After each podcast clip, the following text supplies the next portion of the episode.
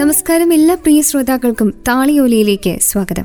താളിയോലയിൽ പ്രിയ ശ്രോതാക്കൾ കേട്ടുകൊണ്ടിരിക്കുന്നത് M D Vasudevan നായരുടെ മഞ്ഞ് എന്ന നോവലാണ്. തുടരുന്നു. അച്ഛൻ സംസാരിക്കണ്ട ക്ഷീണിക്കും.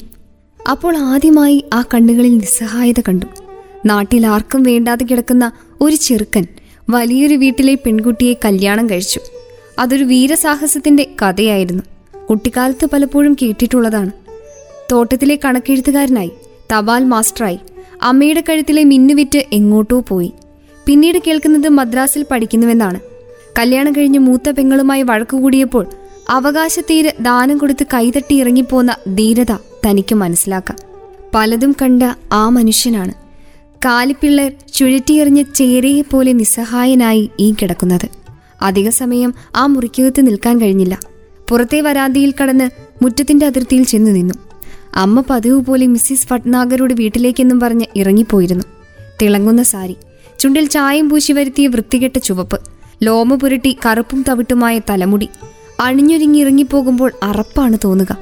പടിവാതിലിനടുത്ത് അനിയത്തി നിൽക്കുന്നു. വൈകുന്നേരങ്ങളിൽ അവളും ആവശ്യത്തിൽ കൂടുതൽ അണിഞ്ഞൊരുങ്ങുന്നുണ്ട്. അതിന്റെ ആവശ്യമുണ്ടായിരിക്കും. ഡോക്ടറുടെ മകൻ പ്രദീപ് ചന്ദ്ര ശർമ്മ ലെതർ ജാക്കറ്റിട്ട് ആ വഴിയിൽ എവിടെയെങ്കിലും നിൽക്കുന്നുണ്ടാകും. അച്ഛനെ ക്ലബിലെ കുളിമുറിയിൽ നിന്ന് ആളുകൾ താങ്ങിപ്പിടിച്ചു കൊണ്ടുവന്ന ദിവസത്തിന് മുമ്പാണെങ്കിൽ ആരും മുറ്റത്തിറങ്ങുക കൂടിയില്ല ഇപ്പോൾ അനിയൻ ബാബു പഹാടികളുടെ കൂടെ ബാങ്ക് വലിച്ചും പണയും വെച്ചും ചീട്ട് കളിച്ചും നടക്കുന്നു. അനിയത്തി പണിക്കാരൻ ബീർ ബഹദൂർ വഴി പ്രേമലേഖനങ്ങൾ കൈമാറുന്നു. അമ്മയ്ക്കൊന്നിനും സമയമില്ല. പ്രായത്തിന്റെ ചുളിവുകളിൽ ക്രീമും പൗഡറും നിറച്ച് മുടി കറുപ്പിച്ച് വർഷങ്ങളെ തടഞ്ഞു നിർത്താൻ പാടുപെടുന്നു. അച്ഛൻ ഇതെല്ലാം അറിയുന്നുണ്ടോ? ഉണ്ടാവണം. തീഷ്ണത മങ്ങാത്ത കണ്ണുകൾ കുഴഞ്ഞുപോയ നാവിന്റെ സ്ഥാനം ഏറ്റെടുത്തിരിക്കുന്നു. അന്ന് സന്ധ്യയ്ക്ക് അച്ഛന്റെ രോഗമന്വേഷിക്കാൻ ജീപ്പിൽ മുക്തീശ്വരത്ത് നിന്ന് ഡോക്ടർ മേനോനും മിസ്സിസ് മേനോനും വന്നു. വീട്ടിൽ ആരും ഉണ്ടായിരുന്നില്ല. മിസ്സിസ് മേനോൻ ചോദിച്ചു വിമലെ മാമി ഇവിടെ?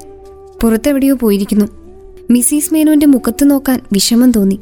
അവരും കേട്ടുകാണും ഗോമസിന്റെ കൂടെയുള്ള അമ്മയുടെ ഉല്ലാസയാത്രകൾ. കുടുംബത്തിനകത്ത് രാത്രിയിൽ കയറ്റുകട്ടിലിൽ കിടന്നപ്പോൾ ഉറക്കം വന്നില്ല. ഇതാണ് കുടുംബം. വെറുക്കുന്നു. എല്ലാം ഞാൻ വെറുക്കുന്നു.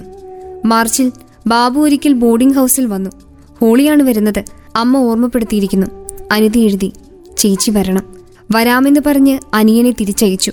അനിയത്തിക്കെഴുതി ജോലി തിരക്കുണ്ട് തൽക്കാലം വരാൻ പറ്റില്ല. ഒരു ദിവസം രാവിലെ അനിയനോ വീട്ടിലെ പണിക്കാരൻ ബീർ ബഹാദൂറോ വന്ന് വാതിൽക്കൽ മുട്ടും. എന്താണ്? അച്ഛൻ മരിച്ചു. അല്ലെങ്കിൽ സാഹിബ് നമ്മളെ വിട്ടുപോയി. ബി ബി ജി ഒരു ദിവസം. നഷ്ടപ്പെട്ട സാമ്രാജ്യത്തിന്റെ തറക്കല്ലുകൾ വെട്ടിപ്പൊളിക്കുന്ന ശബ്ദം കേട്ടുകിടക്കുന്ന അച്ഛന് ഭാഗ്യമുണ്ടാവട്ടെ. താളിയോലയുടെ ഈ അധ്യായം ഇവിടെ പൂർണമാവുന്നു. നിങ്ങൾ കേട്ടുകൊണ്ടിരിക്കുന്നത് എം ഡി വാസുദേവൻ നായരുടെ മഞ്ഞ് എന്ന നോവലാണ്. തുടരും അടുത്ത അധ്യായത്തിൽ.